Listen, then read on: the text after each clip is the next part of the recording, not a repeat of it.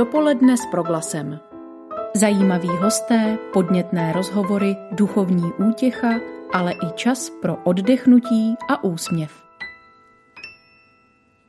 A v 9 hodin začíná páteční dopoledne s proglasem. Dnes vás provede Aneška Jakubcová. Dobrý den, dobrý poslech. Od vydání encykliky Laudato Si letos uplyne pět let. Tento text papeže Františka nese podtitul O péči o společný domov. Svatý otec v něm upozorňuje na to, že nezodpovědným zacházením jsme po dlouhou dobu ničili náš společný domov, planetu Zemi. Ta nyní proti našemu sobeckému jednání protestuje. Papež František varuje před následky současných klimatických změn a nabádá nás, abychom skutečně začali boží stvoření chránit. V následující hodině se budeme věnovat tomu, k jakým konkrétním krokům tato výzva inspirovala věřící v České republice a také se dozvíme, jak každý z nás může naši společnou sestru planetu Zemi ochraňovat. V nadcházejících minutách uslyšíte například o obnově klášterních sadů v opatství Porta Célí. Tomáš Soták nám představí aktivity ekologického spolku Laudato Si a věnovat se budeme také stromům v písmu svatém. Nejdříve se ale za zaměříme na iniciativu Žít Laudato Si. S její zakladatelkou Světlou Hanke Jarošovou hovořila redaktorka Jana Kuklová. Co vás přivedlo k založení iniciativy Žít Laudato Si a co je záměrem této iniciativy? Když vyšla encyklika Laudato Si, měla jsem z ní velikou radost, protože krásným způsobem završuje několik desetiletí křesťanské reflexe o tom, jaký by měl být ten nově hledaný vztah křesťana ke stvořenému světu.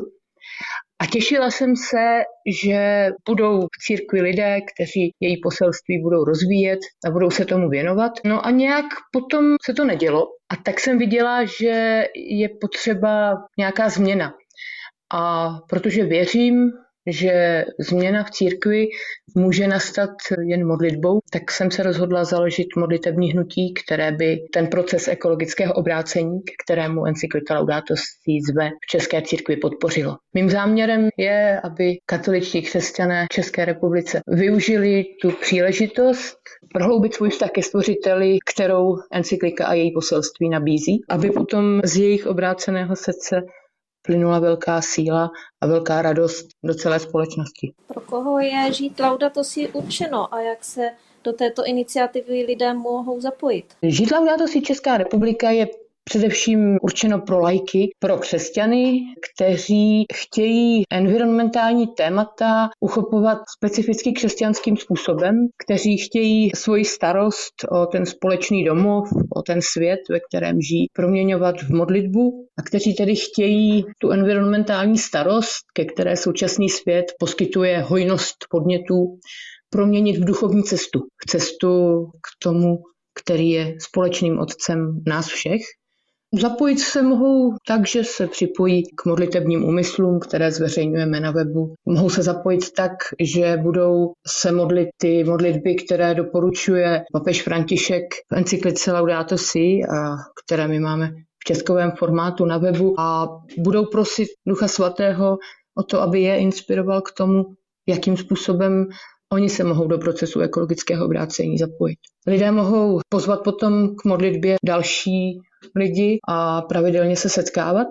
Zatím za ty dva roky, co iniciativa funguje, vznikla dvě pravidelně se setkávající společenství. Jedno se setkávalo rok a půl, každých 14 dní v Praze Kobylisích a jedno společenství v současné době ve Velkých Bílovicích na Jižní Moravě je aktivně činné. A těšíme se, že s časem vzniknou další. Ozvalo se mi zatím několik desítek jednotlivců z nejrůznějších koutů České republiky, kteří různými způsoby mají zájem zapojit se do hnutí. Kromě těch dvou jmenovaných farností to vždycky je jeden člověk z jedné farnosti a ještě se nikomu z nich nepodařilo založit společenství, ale těším se, že se jim to podaří. Máme taky facebookovou skupinu, ve které se mohou setkávat právě lidé, kteří jsou jakoby od sebe geograficky daleko, ale v té facebookové skupině si můžou vyměňovat podněty, nápady. Je to taková burza environmentálních podnětů proložená modlitbami. Myslíte, že za těch pět let od té doby, co byla vydána encyklika Laudato si se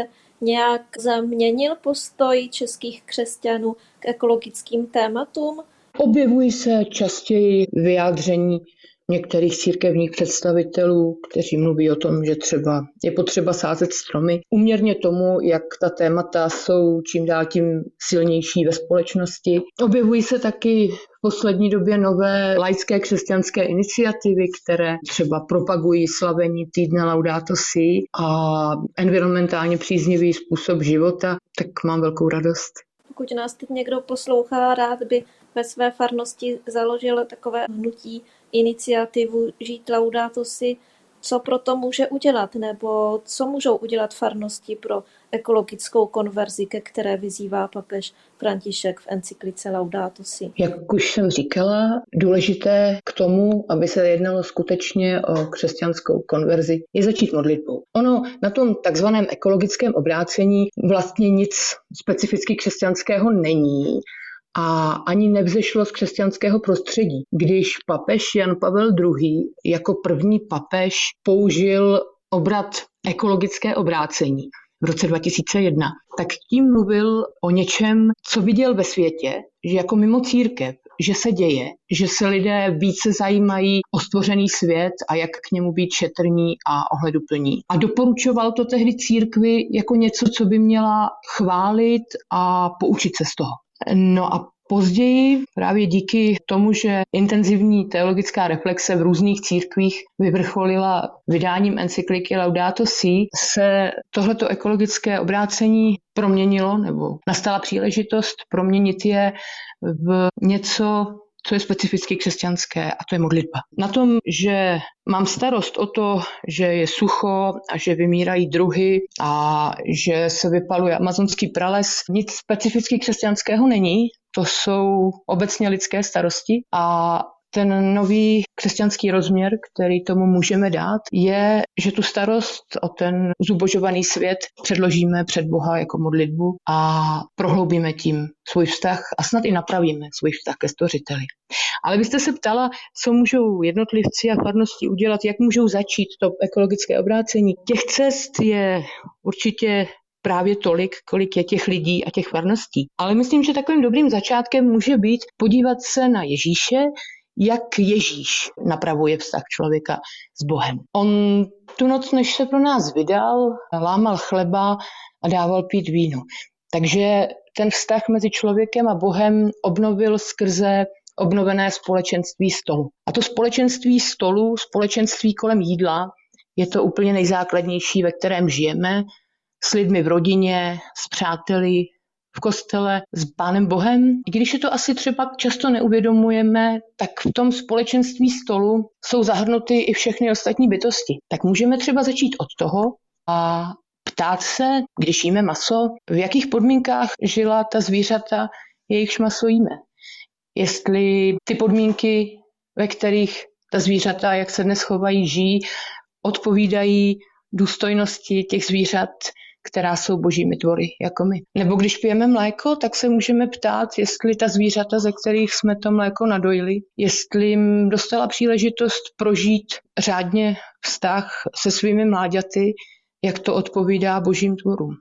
A nebo když jíme rostliny, tak se můžeme ptát, jestli ty rostliny byly vypěstovány způsobem, který dává prostor pro život dalším božím stvořením, anebo jestli byly vypěstovány hrubě nešetrným monokulturním způsobem, který využívá látky, které všechno ostatní zabíjí. A pak se můžeme ptát, jak se to jídlo na náš stůl dostalo, jestli přitom nevzniklo příliš mnoho odpadu. A když potom si tyhle ty otázky zodpovíme, tak třeba uvidíme, že je potřeba udělat tom jídelníčku nějaké změny a začneme žít způsobem, který to společenství stolu s celým stvořeným světem napraví a zároveň se i napraví ten porušený vztah ke stvořiteli. Poslední otázka směřuje do světa. Už jsme zmínili, že za těch pět let, co byla vydána encyklika Laudato Si, tak v Česku nedošlo k nějaké radikální změně, pokud jde o ekologická témata, i když se tato témata objevují čím dál častěji. Zajímalo by mě, jestli máte nějaký přehled o tom, jak je tomu ve světě, jestli encyklika vyvolala nějaké zásadní změny v církvi? To je různé v různých zemích. V zápětí po vydání encykliky vzniklo celosvětové laické hnutí, globální katolické klimatické hnutí, jehož je Žít Laudato Si Česká republika členskou organizací. Máme přátelé všude po světě, jsme v kontaktu s kruhy Laudato Si v Nigerii, a z kruhy Laudato si v Argentíně. V některých zemích se do toho intenzivně zapojuje i církevní hierarchie, třeba biskupové v Latinské Americe a v Africe se hodně věnují té tematice chudých lidí, vykořišťovaných lidí ve vykořišťované přírodě protože se jich to osobně týká. To o iniciativě Žít Laudato si říká zakladatelka Světla Hanke Jarošová. Já vám moc děkuji za váš čas a za rozhovor. Děkuji. Děkuji vám. Děkuji. Dopoledne s proglasem. Encyklikou Laudato Si se inspiroval i spolek, který se v České republice snaží snižovat dopady lidské činnosti na životní prostředí a předsedu a zakladatele tohoto spolku Laudato si Tomáše Sotáka teď vítám ve vysílání. Dobrý den. Hezký den všem posluchačům. Můžete krátce představit činnost vašeho spolku? Náš spolek Laudato si jsme založili před třemi roky již. Máme teda za tu dobu několik poměrně bych řekl dobře rozjetých projektů. Cílem je vést a inspirovat lidi k ohledu plnosti k přírodě a snažit se přispět k ochraně těch nejohroženějších míst naší planety, který bohužel hodně přibývá a rychle. Možná bych jenom tak v rychlosti asi zmínil dva ty projekty. Jeden, co se týče vlastně té inspirace možné, tak je náš bezobalový obchůdek, který máme ve Frýdku místku. A v tom obchůdku nejenom, že můžete nakoupit bez zbytečných obalů, tím pádem i bez následného odpadu, ale v tom obchůdku najdete možné alternativy k různým sladkostem nebo jiným potravinám. Snažíme se tam mít regionální potraviny, kvalitní potraviny, vypěstované co nejblíž našeho obchodu. Takže vlastně tam, když člověk zavítá, tak si z různých oblastí může vybrat, může se inspirovat, jak prostě být k té přírodě ohlubenější. Ten druhý projekt, vlastně, jak jsem zmiňoval, že se snažíme přispět k ochraně těch nejohroženějších míst naší planety, tak eh, už dlouhodobě spolupracujeme na projektu, který se nazývá Zátoka nosatých opic. Tento projekt je v oblasti východního Bornea, poblíž města Balikpapan tam eh, se snažíme podporovat aktivity, aby tamnější prales, který je opravdu unikátní, aby zůstal zachovaný a aby byl co nejméně dotčený lidskou aktivitou, která tam masivně probíhá, která způsobuje eh, deforestaci a ničení rozsáhlých území. Vaším patronem je kněz Marek Orkovácha a ke křesťanství se hlásíte i vlastně názvem vašeho spolku Laudato Si. V čem je teda ten křesťanský obsah čem se váš spolek liší od ostatních ekologických neziskových organizací? Tak těch pohledů bych řekl, že je tam asi více. Samozřejmě se snažíme působit na křesťanské komunity, ať už to jsou farnosti nebo nějaké vysokoškolské hnutí křesťanské nebo různé aktivity, které jsou pořádané křesťanskými komunitama, například na hoře Prašivé, kde se setkává mládež, tak jsme měli stánek, prostě, kde jsme lidem se snažili vysvětlovat, jak je to s ochranou přírody. Takže jako kdyby je to, když to tak řeknu, jednodušší oslovovat tyto komunity, ta důvěra je tam větší, když je to mezi křesťany. Takže tímhletím způsobem se na to můžeme dívat. Ale pak je samozřejmě i rozdíl v přístupu. Každý ekologický spolek nebo aktivista, ekolog má trošku jinačí filozofii. Ten rozdíl spočívá v tom, že my se řídíme jak, jak si i těma křesťanskýma hodnotama. Ty jsou samozřejmě odlišné. Někdo dokonce povyšuje, dejme tomu, tu přírodu nad člověka, což samozřejmě není slučitelné s křesťanskou vírou. Je tam někdy nebo mnohdykrát i nějaký radikalismus, který my se snažíme vyloučit, snažíme se jít nějakou cestou udržitelného rozvoje a v podstatě snažíme se inspirovat i tím, co papež František v té encyklice píše. A to je nazýváno u něho v knize integrální ekologie. Je to ekologie, do které se bere i sociální a lidský rozměr. Není to ekologie, jak bych řekl, za každou cenu. Papež František Laudátu si také hovoří o tom, že planetu Zemi, kterou nažívá naší sestrou, jsme vykořišťovali a že bychom ji měli začít chránit. Mě by zajímalo, co se za těch pět let od té doby, kdy encyklika byla vydána, změnilo v křesťanském světě? Začali jsme se tím my křesťané řídit? Samozřejmě nejvíce to jde vidět asi na mladých lidech. Je to asi tím, že vlastně se tady mluví o jejich budoucnosti, o mladých lidech, chcou žít na hezké planetě plné lesů a zvířat ti vidí, že se to neubírá správným směrem, že to prostě není vůbec dobré, co se děje a, a ti se nějak snaží reagovat. Tam určitě bych byl jako optimista, vypadá, vypadá to, že pořád víc a víc lidí se o tu problematiku zaobírá. Trošku horší je to potom u nějakých již zaběhlých křesťanských komunit nebo i na těch farnostech, kde, jak se často dozvídám, tak jsou jiné priority. Pořád je nesčetné množství problémů, které třeba se zabývat a na tu ekologii bohužel zatím nezbývá moc času. A možná i právě proto si tak vážíme encykliky papeže Františka, který podtrhnul ten problém a řekl, tohle je velký problém, musíme se jim zabývat. Snad se tohle bude do budoucna, když, když budeme ty lidi vzdělávat, když je budeme informovat, když prostě budeme pořád vysvětlovat, tak doufáme, že, že se to obrátí a ta situace a že bude zlepšovat i na všech úrovních co my jako křesťané bychom si z té encykliky měli odnést. Vy jste se inspirovali názevem a inspirovalo vás to k založení spolku Laudato si. Co je to to nejdůležitější, co bychom si měli odnést? Tak ona ta kniha, ona má poměrně hodně kapitol chronologicky navazujících a hned ze začátku papež František vlastně identifikuje, že ten problém tady je, je velice vážný a, a vysvětluje, dává mnoho příkladů, kde můžeme vidět problémy krize vlastně eh, environmentální. A ukazuje to na přirovnáních u rybářů, u oblastí, kde, dejme tomu, když se bude zvyšovat hladina, tak to zasáhne ty nejchudší lidi žijící na pobřeží. Nadměrný rybolov zase ohrozí především ty malé rybáře. Spoustu dalších příkladů, na, na kterých papež ukazuje, že krize tady je a, a bude se zhoršovat, pokud nic neuděláme. Takže vlastně to je ta první část, je taková jako pochopit, uznat, že tady je krize. Potom eh, papež samozřejmě navrhuje nějaké možnosti, přemýšlí nad tím, rozjíma, co je potřeba udělat. Když teda chápeme, že je tady problém, co můžeme udělat. A jak už jsem se zmínil, tak pořád mluví o tom, že je potřeba do toho dávat i sociální a lidský rozměr, aby, aby se to nezvrhlo v nějakou radikální cestu a, a nezniklo ještě víc problémů, než máme nyní ale potrhl bych asi to, že je potřeba začít vždy u sebe. Nedívat se na to, co dělá soused, co dělá kamarád, nebo co dělá nějaký člen rodiny nebo politik, ale prostě podívat se kolem sebe a říct si, tohle dělám špatně, tohle můžu dělat líp, takhle to změním. Tím, že uděláme krok u sebe, tak můžeme inspirovat potom další. A co jsou ty jednotlivé kroky, ty praktické kroky, které třeba každý můžeme u sebe každý den změnit? Ty můžou být opravdu velmi rozdílné, záleží na té naší situaci, jestli je to mladý člověk, nebo jestli je to, dejme tomu, už nějaký senior, jestli bydlíme v rodině nebo na samotě, v městě, na vesnici.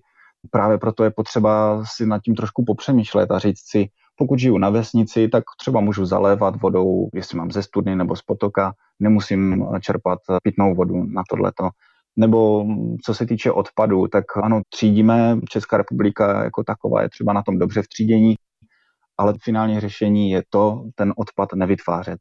Takže se snažit prostě ten odpad naprosto minimalizovat. Nepoužívat třeba tolik igelitových sáčků, tašek, nekupovat věci, které jsou přemrštěné, zabalené, radši si vybrat něco, kde toho odpadu vznikne méně, nebo ideálně najít si ty obchůdky bezobalové, kterých už je přes 100 po České republice, zajít se tam podívat a, a zkusit si aspoň částečně začít prostě nakupovat bezobalově. Ještě mě napadá, jak se díváte na současnou situaci, kterou změnil koronavirus. Někdy mám pocit, že všechno to ekologické snažení teď eh, se úplně vytratilo s tím, jak najednou všichni raději používají auto místo veřejné dopravy.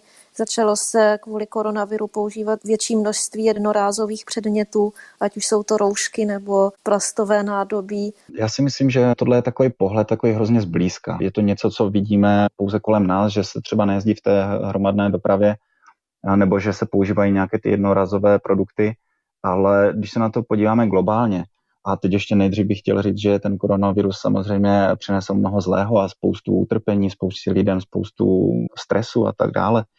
Takže jako určitě není to nic dobrého, ale ten koronavirus určitě přinesl také příležitost.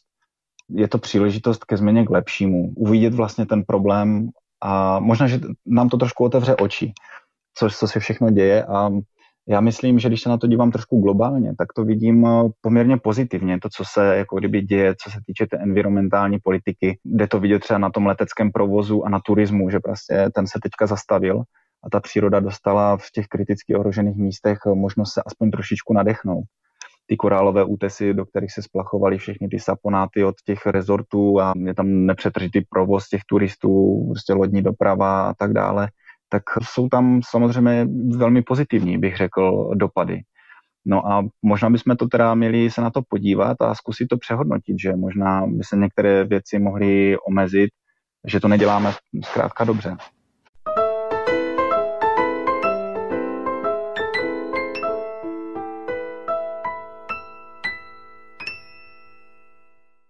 Stromy. To je téma, které i vzhledem k současným ekologickým výzvám začíná v poslední době pronikat i do křesťanských společenství. V České republice se jejich významu věnuje Dana Kenningová. O důležitosti stromů pro náš život i víru s ní hovořila Jana Kuklová. Vy jste v listopadu loňského roku pořádala dobrovolnickou akci, kdy jste na Vysočině vysázeli přes tisíc stromů ale zajímavé na té akci bylo také to, že jste se během ní bavili o významu stromů v Biblii a o tom, co nás stromy mohou naučit o Bohu. Tak já bych se zeptala, co nám stromy říkají o Bohu. Stromy určitě vypovídají o Bohu tím, jak je Bůh stvořil, že je tvořivý, že má smysl pro krásu. Ale co se týče symbolu stromu v nějakém hlubším významu, tak v Bibli se mluví o stromu života, a obecně můžeme říct, že stromy dávají život. Bůh také dává život. Stromy dávají život tím, že nám poskytují kyslík, který dýcháme, bez kterého bychom nemohli žít. A přispívají samozřejmě také ke koloběhu vody v přírodě, dávají nám potravu, ovocné stromy, poskytují teplo. A další, co mně přijde hodně zajímavé, je symbol vzkříšení, který u stromu také můžeme vlastně vidět v tom, že strom, když je poražený, tak i ten pařez může znovu obrazit nebo semena třeba mohou vyklíčit i po několika staletích. A právě jsme zmínili i, že stromy hrajou významnou roli v Bibli, tak eh, jaké místo tam zaujímají stromy? Stromy tam jsou vždy spojené s nějakou významnou událostí nebo s nějakou důležitou postavou. Buď to teda strom jako takový, nebo nějaký keř, část stromu, rostliny obecně. Když to vezmeme od začátku, strom života, strom poznání dobrého a zlého, který vlastně vede potom k pádu tím, že člověk se rozhodne neposlechnout Boha, ale jít si po vlastní cestě. A zároveň potom je strom v podobě kříže i nástrojem ke spáse. Tak to jsou asi ty nejdůležitější stromy.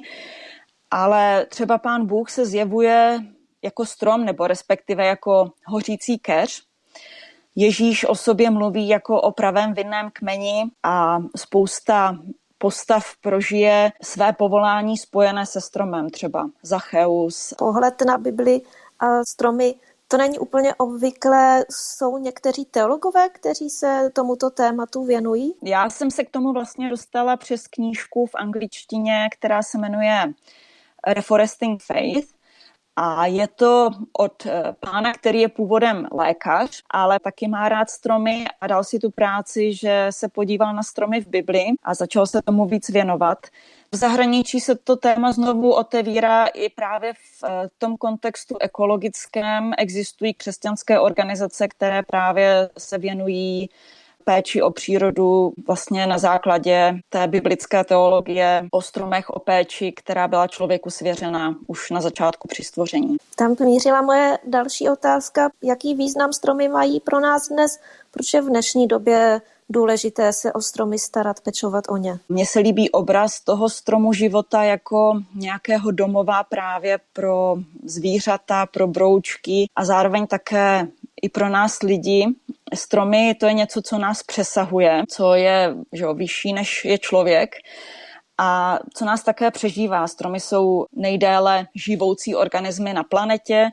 Existují stromy, které jsou staré přes 4000 let. Ještě co bych zmínila, je zajímavý fakt, na který jsem právě narazila i v té knížce, kterou jsem zmiňovala, a to je vliv stromů a chudoby kde se ukazuje, že právě v rozvojových zemích není možné se vypořádat s chudobou, dokud se tam nebudou sázet stromy.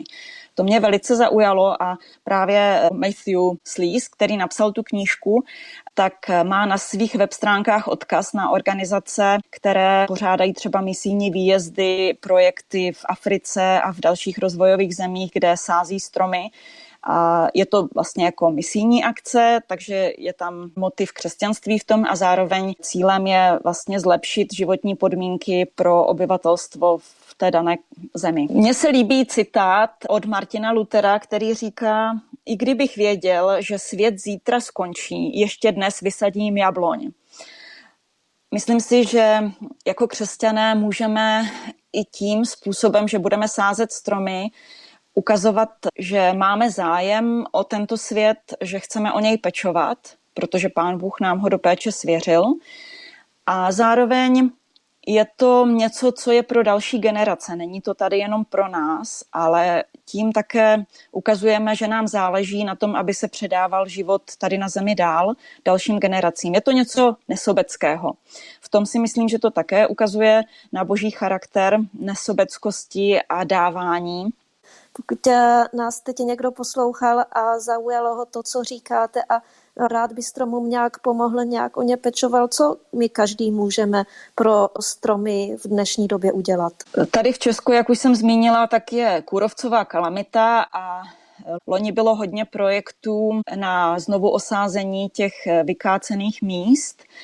Myslím si, že i letos by se dalo najít třeba kontakty na lesní zprávu, případně se domluvit i s, nějakými soukromými vlastníky lesů a pomoci jim osázet ta vykácená místa po kůrovci. To si myslím, že je určitě jedna možnost. Další je domluvit se třeba ve své obci jestli je možnost někde vysázet víc stromů, ale to je potřeba vždycky konzultovat s odborníky, kde vedou inženýrské sítě a tak dále. Na své zahradě určitě vysázet víc ovocných stromů nebo keřů, medonosných rostlin obecně je třeba právě pro včely a pro hmyz a nebo právě i nějaký misijní výjezd skrze nějakou třeba zahraniční organizaci, uspořádat nějakou akci tohoto typu ve spojení právě s nějakou organizací, která něco takového dělá třeba v té Africe. V našem rozhovoru jsme narazili na téma kůrovcové kalamity. Co ta nám vypovídá o nás, o našem životě? Mě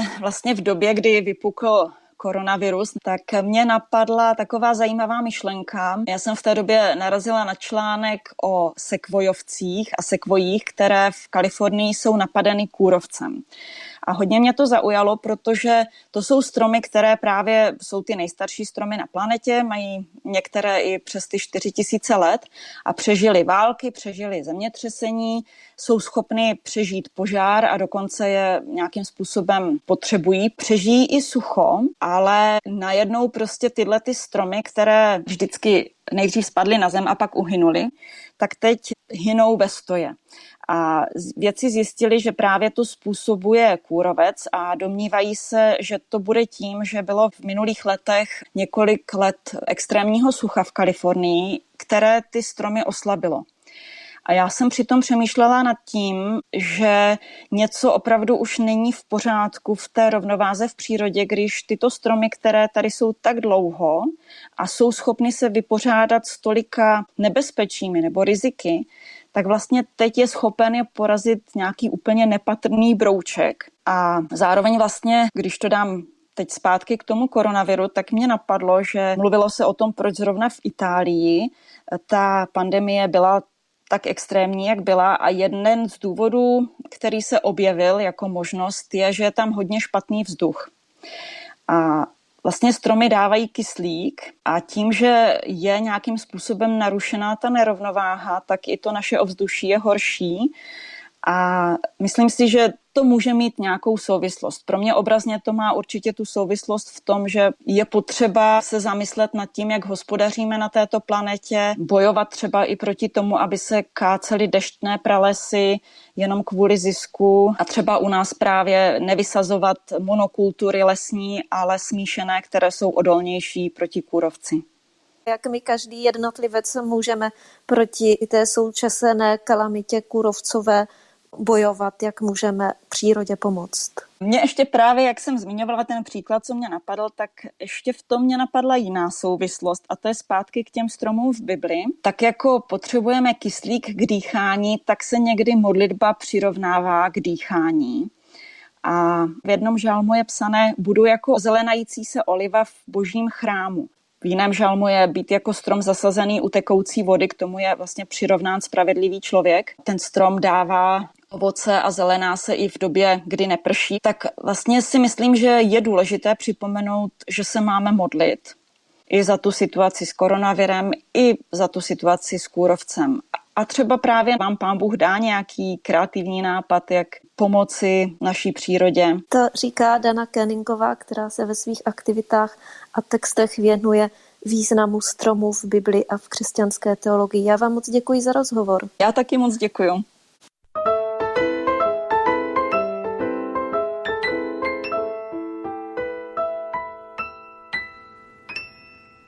V následujících minutách dopoledne s proglasem se vydáme do opatství Porta Célí, které se nachází na Jižní Moravě v obci před klášteří.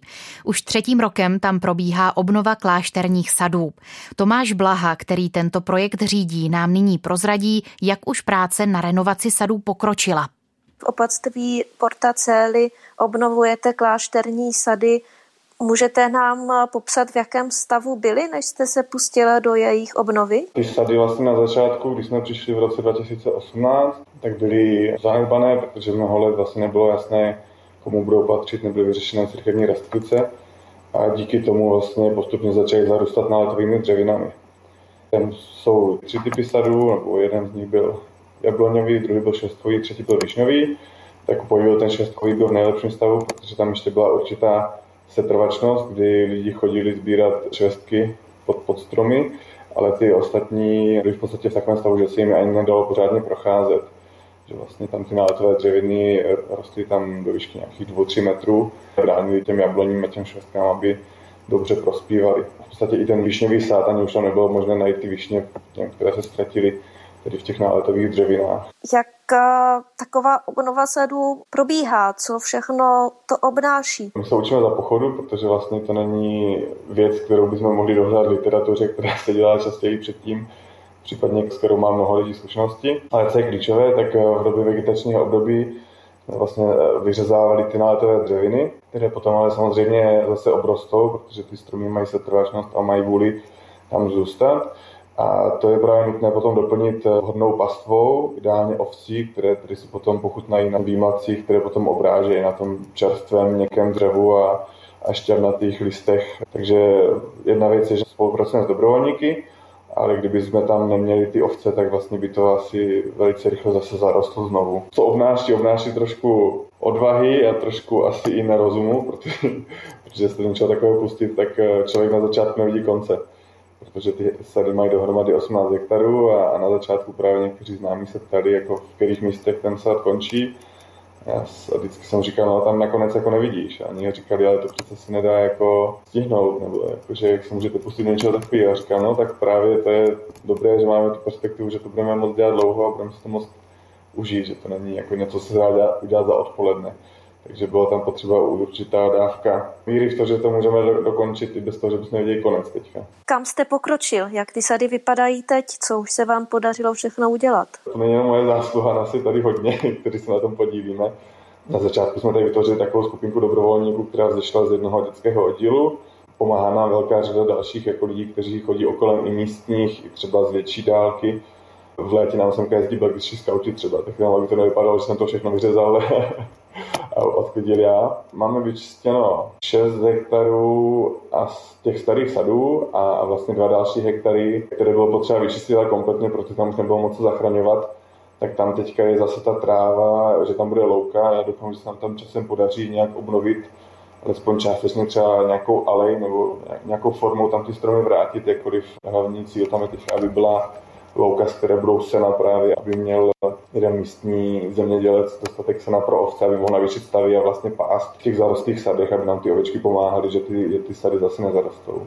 Jaká budoucnost sady čeká? Dál budeme muset vypracovat nějaký plán, jak je postupně budeme dosazovat, protože ten starý spon, vlastně ty rozestupy, v jakém byly ty stromy vysazeny, tak bylo třeba nějakých 8 na 8 metrů, což bylo především proto, aby z toho byl nějaký rozumný hospodářský výsledek, ale pro ty stromy bude lepší, když ten spon bude větší, když bude velkorysejší, že vlastně ty stromy lépe prospívají a mohou se i dožít vyššího věku. Takže budeme muset vymyslet, jaké odrůdy a v jakém sponu. Třeba z hlediska výběru odrůd budeme muset vymyslet, jaké odrůdy tam dát, aby jsme třeba dosáhli toho, že ten cel bude pestrý a bude možné vlastně tam pro zájemce třeba ochutnat eh, některé z těch starých a krajových odrůd, které by je třeba zajímaly, aby si je vysadili domů do zahrady. Jsou už sady teď přístupné pro veřejnost? Záleží to na té pastvě ovcí, protože vlastně i ovečky potřebovaly nějakou oplocenku, aby neutíkaly, takže my jsme s měli trošku trable, když se naučili přeskakovat elektrický ohradník a, a začali nám potom různě putovat po obci. Takže v současné době se tam dá procházet, ale budeme muset to oplotit. A pod tam teďka jako uvažujeme, jaké budou varianty toho, aby vlastně maximálně bylo zajištěno to, že ty ovce nebudou utíkat, protože s tím byl problém. Ale skrze ty sady prochází několik cest, takže dostupné teďka jsou, ale vzhledem k, k tomu komfortu těch ovcí, aby neutíkali, tak se to bude trošku komplikovat v té sezóně, té pastevní. Jaké další aktivity probíhají v zahradě kláštera Portaceli, kromě obnovy sadu? Děje se tam ještě něco? Úplně první brigáda, kterou jsme tady dělali, to bylo na svatého Václava 2018, tak bylo, že jsme vyklízeli náletové dřevy v probožské zahradě. To je zahrada, která je za starým probožstvím, kde je dneska Podhradské muzeum, která byla taky bohužel zarostla akátím a náletovými dřevinami. A tam se nám podařilo, tedy po, teďka po těch dvou letech už eh, poměrně velký úspěch v tom, že ta zahrada byla vyčištěná, byla srovnána tedy technikou. V současné době tam vzniklo zahradnictví, kde jedna mladá zahradnice, absolventka Lidnické fakulty, tak si tam otevřela prostor, kde chce pěstovat řezané květiny, vlastně vyrábět eh, dekorativní kytice z místně pěstovaných květin, což si myslím, že je krásné. Zase tím naplňujeme nějakou snahu pomáhat životnímu prostředí, aby květiny existovaly přes půlku světa a zároveň ten, ten areál jako zkrášlí, že vlastně se tam zase vrátí nějaká okrasná záležitost, protože v minulosti ta průská zahrada byla krásná, to víme z že tam byly opravdu načančané záhonky, tak se k tomu teďka snažíme trošku přiblížit. A pak tady máme ještě naši dobrovolnickou zahrádku, protože součástí toho areálu je i takové ubytování, které tady vzniklo zase díky dobrovolníkům v nultých letech, díky spolupráci s německou organizací eh, International Red Bauerden, tak eh, blízko toho ubytování pro dobrovolníky, tak máme zahrádku, kde, kde vlastně jsme ušlení Eh, částečně z toho krmili naše dobrovolníky během letních dobrovolnických akcí. A pak jsme ještě vysazovali třeba na podzim ovocné stromy i do konventní zahrady, kterou využívají řeholnice, sestry, cisterciačky. To říká Tomáš Blaha, který je koordinátorem dobrovolnických aktivit v opatství Porta Cély před klášteří Utišnova. Já vám moc děkuji za čas, který jste si na Radio Proglas udělal. Děkuji za rozhovor. Já děkuji za rozhovor. Naslyšenou. Dopoledne s proglasem. V dnešním dopolední s proglasem se věnujeme encyklice Laudato a dopadům lidské činnosti na životní prostředí. Velký podíl na současných klimatických změnách je přisuzován také nadnárodním společnostem, které svojí činností podporují globalizaci světa a přispívají ke konzumnímu způsobu života. Problematikou nadnárodních globálních společností se věnuje Martin Gebauer, kterého teď vítám ve vysílání. Dobrý den. Dobrý den všem posluchačům. Vy se zabýváte investováním do nadnárodních společností. Já bych se vás proto ráda zeptala, jestli si tyto velké společnosti uvědomují, že svojí činností přispívají právě k ekologickým problémům na naší planetě. Já si myslím, že je potřeba rozlišovat za prvé bych chtěl říct, že doba se výrazně změnila a mění se i pohled lidí na skutečnost, co se týče globálního oteplování, případně dalších ekologických problémů. A protože lidé tvoří firmy, tak samozřejmě i ti firmy a lidé jsou i investoři, vnímají globální problémy lidstva a jakým si způsobem se snaží na to reagovat. Potřeba říci, že hlavní slovo v těch úvahách budou mít vždy investoři nebo majitelé nebo akcionáři těch firm, kteří managementu zadávají cíle těch společností. Pokud se podíváme na to, jakým způsobem se mění vnímání řízení společnosti oproti minulosti, tak já tam vidím změnu. Stále častěji se mezi tématy objevují udržitelnost, ochrana životního prostředí, ale taky bezpečnost práce nebo ochrana zaměstnanců. Existují například dnes už vypisované takzvané zelené fondy, které investují v energii, které jsou obnovitelných zdrojů. A to i za cenu toho, že ten výnos bude třeba částečně nižší, než býval. Ti lidi si uvědomují, že to má určitý přesah tyhle ty investice a nastavbu. Ale určitě samozřejmě existují i dále akcionáři, kteří se těma tématama nezabývají a jedou si po staru. Ale myslím si, že to, to gro té společnosti se mění. A jak já jako spotřebitel poznám, která společnost se chová ekologicky a která si jede právě po tom staru, jak říkáte? Existují dnes už velmi důsledné metody, jak změřit jednotlivé dopady takzvaného udržitelného chování, ať už se to týká měření ekologického nebo dokonce i měření takzvaného sociálního dopadu. V té chvíli, když něco můžu změřit, tak to můžu taky vyhodnotit, můžu to srovnat a nastavovat nové cíle. A tahle ta věc je poměrně nová, ale začíná se ve firmách prosazovat. Dám jeden příklad, který možná znají všichni a mluví se o takzvané metodě uhlíkové stopy, což je vlastně metoda, která nějakým způsobem přepočítává chování firmy podle aktivit, jako jsou například použití letadel, používání automobilů, velikosti kanceláří, spotřeba různých druhů materiálu, která se přepočítá na produkci CO2. A v momentě, kdy jsem schopen tohle udělat, tak eh, můžu do budoucna stanovat cíle tak, aby ta firma se chovala více ekologicky, to znamená, aby snižovala svou uhlíkovou stopu, po případě snažila se dosáhnout takzvané karbonové neutrality, což je vlastně dosažení rovnováhy mezi produkcí CO2 a proti opatřeními, tak abychom se dostali k tomu, že zastavíme globální oteplování.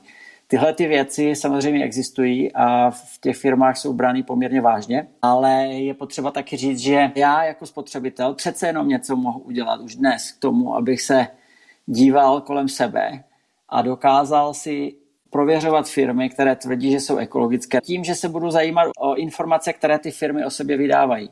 Většina těch měření jsou certifikované, auditované třetí osobou, to znamená, dá se dnes už poměrně těm procesům věřit, ale je to o tom, jako já, jako uživatel, zdali to myslím vážně taky a, a jsem ochoten investovat nějaký čas. Nebo i vybrat si trošku dražší produkt, který se svým způsobem chová ekologicky.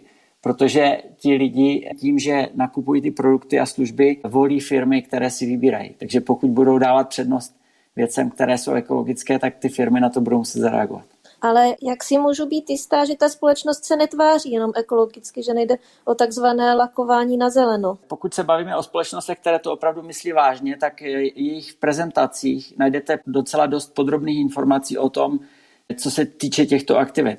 Například, když si projedete webové stránky a nenajdete tam žádnou zmínku, jenom po všechnou formulaci dvou vět o tom, že se chová ekologicky, tak to samozřejmě nezbuzuje moc důvěry. Na druhou stranu, pokud na těch webových stránkách najdete sekci o udržitelném rozvoji, kde ta firma popíše v detailu věc, které se zabývá, tak samozřejmě tomu věnuje určitou energii a prostor a z toho se dá poměrně dobře usuzovat na to, jestli tomu dává důležitost nebo ne. Firmy, které se tím nezabývají, většinou neutratí peníze za to, aby připravili dalosokalové prezentace, po případě popisovali věci, které se nedějí. Na to oni vlastně tím, že na to nemyslí, nemají to v hlavě, tak to nedělají. Takže doporučuji projet si webové stránky, dovědět se něco víc o těch firmách a hlavně si dívat na prezentaci těch aktivit. Když tvrdí, že mají zelené aktivity, tak eh, by bylo fajn a většinou to ty firmy, které to dělají, se tím pochlubí a ukážou, že to opravdu myslí vážně. Myslí to třeba ty velké společnosti tak vážně, že i investují do udržitelného rozvoje a do inovativních řešení? Záleží, jak které firmy. Já vám dám příklad. Já jsem samozřejmě pohybuju ve velkých korporacích, ale zároveň se zajímám i o takzvané startupové firmy, to znamená firmy, které začínají. Většina z těch firm se zabývá věcmi, které se týkají digitalizace, ale znám firmy, které si do základu té filozofie té firmy, když zakládali, zvolili velmi dobrou myšlenku, která definuje cíle které v sobě obsahují právě ekologii nebo šetrnost k životnímu prostředí. A díky moderním technologiím dokáží ten svět měnit. Ta síla inovací je opravdu obrovská a ta vize budoucnosti s využitím virtuální reality, případně umělé inteligence, otvírá netušené možnosti. Těch projektů je neuvěřitelně mnoho které se zabývají vlastně takovým tím obecným dobrem. Takže například snaží se vyřešit globální problémy jako nedostatek pitné vody, globální internetové připojení, školství a zdravotnictví na dálku a tak dále a tak dále. Na druhou stranu s těma inovacemi a s tím vším, co sem přichází, já bych chtěl upozornit taky na hrozby. Všechny příležitosti sebou přináší hrozby a například manipulace s genetickými informacemi, humanizace umělé inteligence, v případě zneužití robotů pro vojenské účely. Jsou jedny z, jenom takové příklady toho, kde vlastně budeme muset jako lidstvo přemýšlet, kudy se vydáme. Je úkolem národních vlád a světových mezinárodních organizací, aby se snažili tyto trendy účinně regulovat. Myslím si, že místo v tomto ohledu má i církev se svou osvětou toho, co si myslíme, že by mělo být správně a co ne. Já bych se zeptala, protože si dnes připomínáme pět let od vydání encykliky Laudato si, jestli se některé velké nadnárodní společnosti touto encyklikou inspirují, nebo jestli se inspirují křesťanskými hodnotami. Myslím si, že eh, u opravdu společensky odpovědných firm hraje etika důležitou roli. Myslím si, že vlastně ta křesťanská etika je zakodovaná vůbec v evropské kultuře. Evropa vyrostla na křesťansko-židovské tradici a tyto hodnoty si staly tak univerzálními, že si myslím, že ti lidi úplně netuší, že vychází z křesťanských kořenů, nicméně ta etika v těch lidech samozřejmě zakodovaná je a oni se k ní, pokud to uděláme správným způsobem, vracejí. Jsou zde hodnoty, které já vnímám ve všech dobrých firmách a ty jsou velmi základní respekt k jednotlivci, ke každému člověku, slušná interní komunikace, týmový duch, profesionalita, férové zacházení se zaměstnanci. To jsou všechno věci, které jsou v souladu s křesťanskou morálkou a které vidíme u eticky vyspělých firm.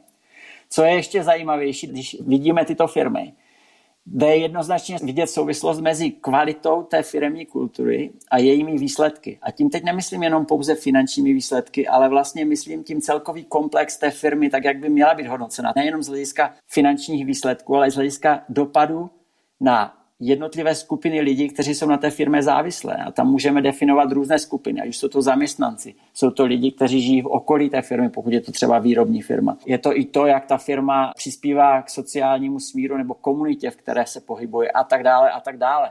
A tam je jednoznačně vidět, že tyhle ty eticky vedené firmy si vedou lépe.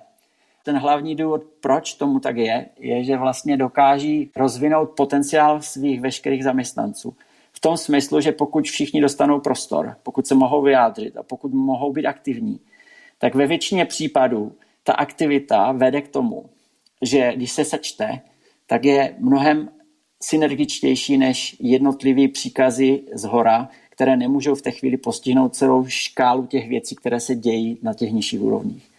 Tolik o snahách o udržitelné chování v prostředí nadnárodních společností Martin Gebauer. Dopoledne s proglasem, ve kterém jsme si připomněli zelenou encykliku Laudato Si papeže Františka končí. Pořad pro vás připravila Jana Kuklová, od mikrofonu se loučí a krásný den vám přeje Aneška Jakubcová. Připomínám také, že vznik audioknihy z encykliky Laudato Si můžete podpořit v našem projektu na darujme.cz. Dopoledne s proglasem. Každý všední den mezi devátou a desátou jsme v tom s vámi už 25 let.